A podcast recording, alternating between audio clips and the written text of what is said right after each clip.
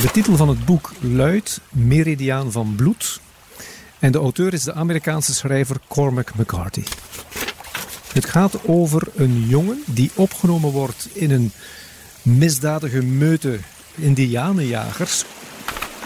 Het is een beetje, laten we zeggen, een soort volwassen worden voor de jongen. Want hij start in de eerste zin van het boek met de verteller zegt, zie hier het kind. En het kind wordt een jongen en wordt eigenlijk een volwassen man naar het einde van het boek toe. En het laatste woord van het boek is sterven.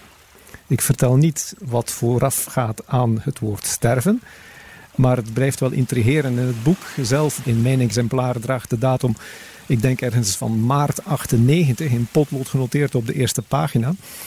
En sindsdien is het bijna een kwart eeuw nog altijd door mijn hoofd aan het spoken, dat verhaal. Vandaar.